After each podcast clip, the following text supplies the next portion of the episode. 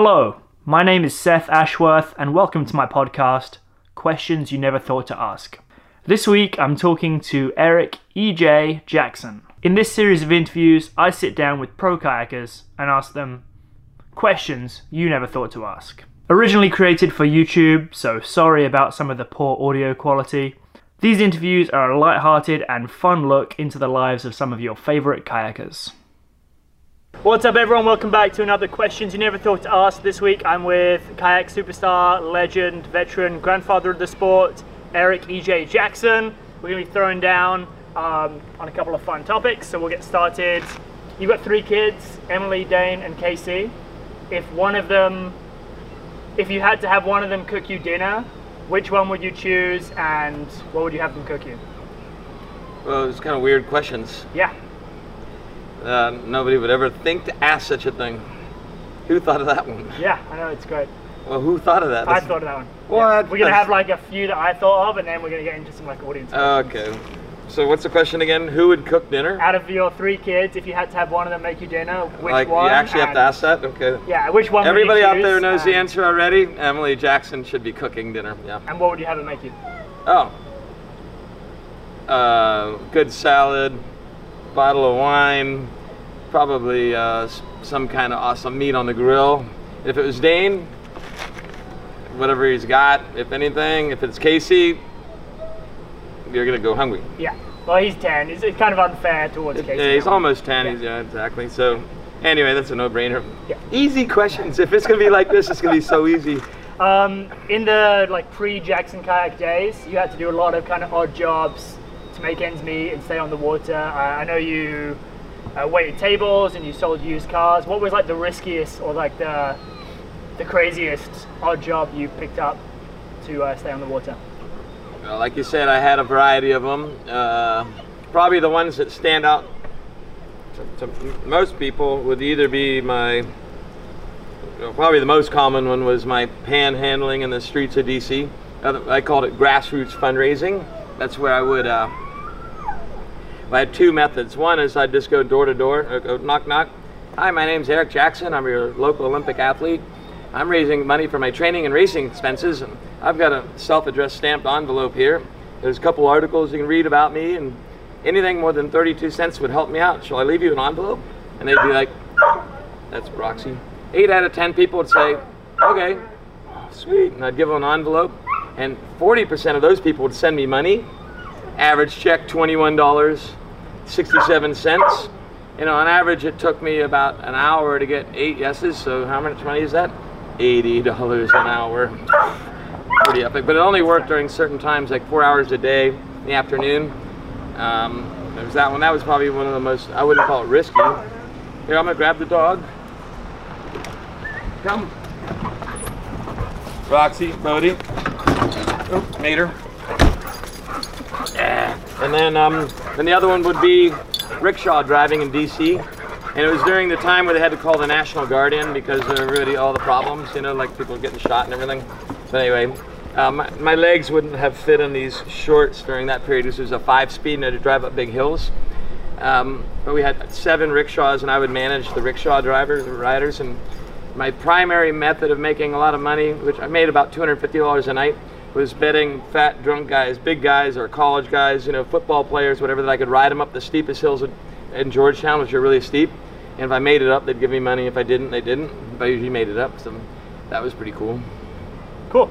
Um, Was that too long of an answer? No, that was- shorter that was answers. pretty perfect. I can do shorter. uh, you and Jackson Kayak have probably done more for like kids kayaking than anyone else in the kayak industry. Like with making the first kids kayaks like Dane, and uh, still making a bunch of cool kids playboats.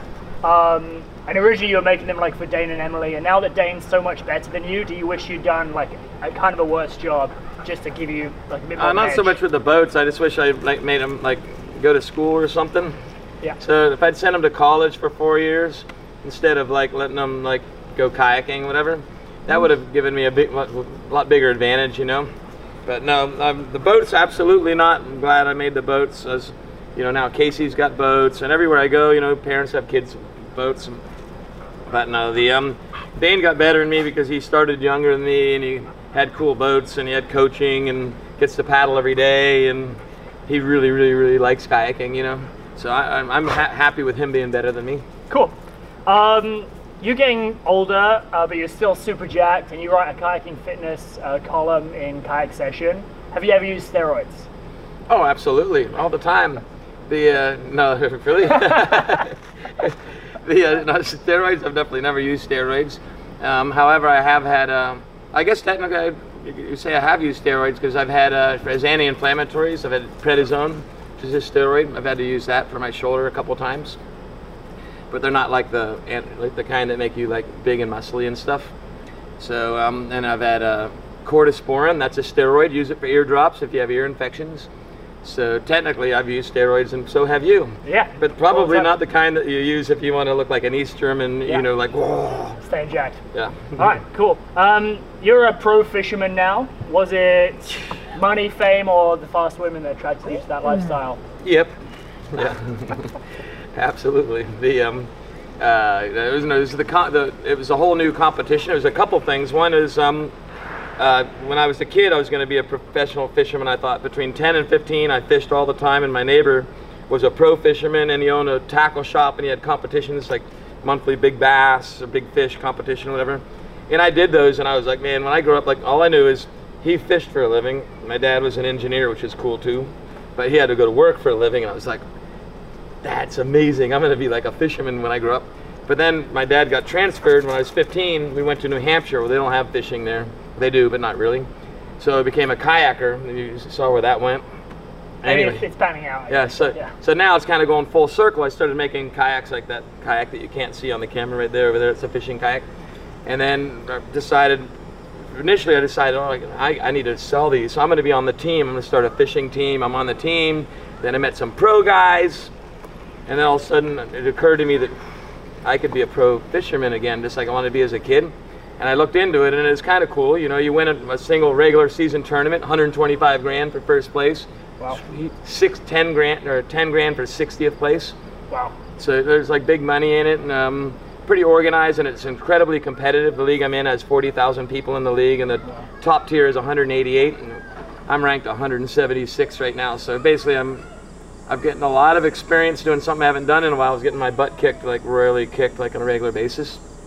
But yeah, money, fame, uh, fast women. Um, any woman that goes is a professional fisherman goes at least 75 miles an hour in their boat, so they go real fast on the water. Yeah.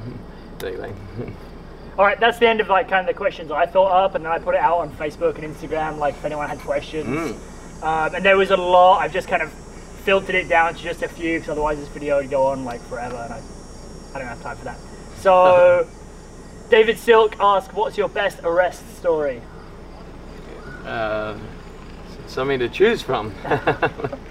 Best arrest story. Uh,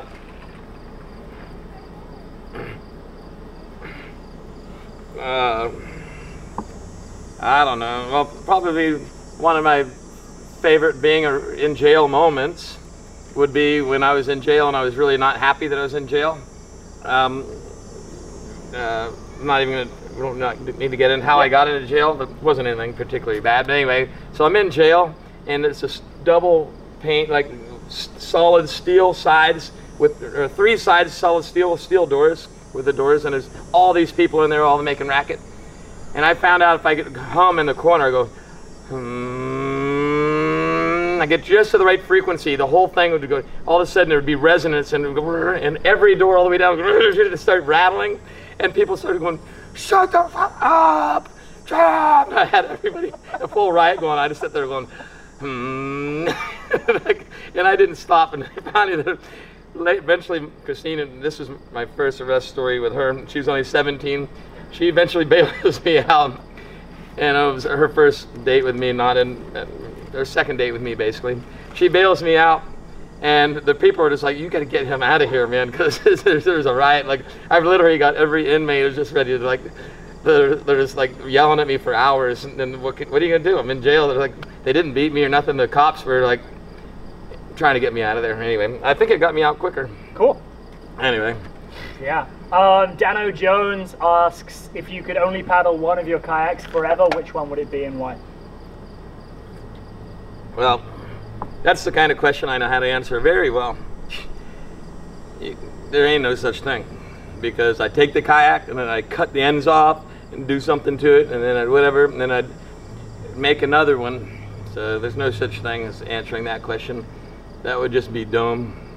So um, no, variety is the very spice of life, they say.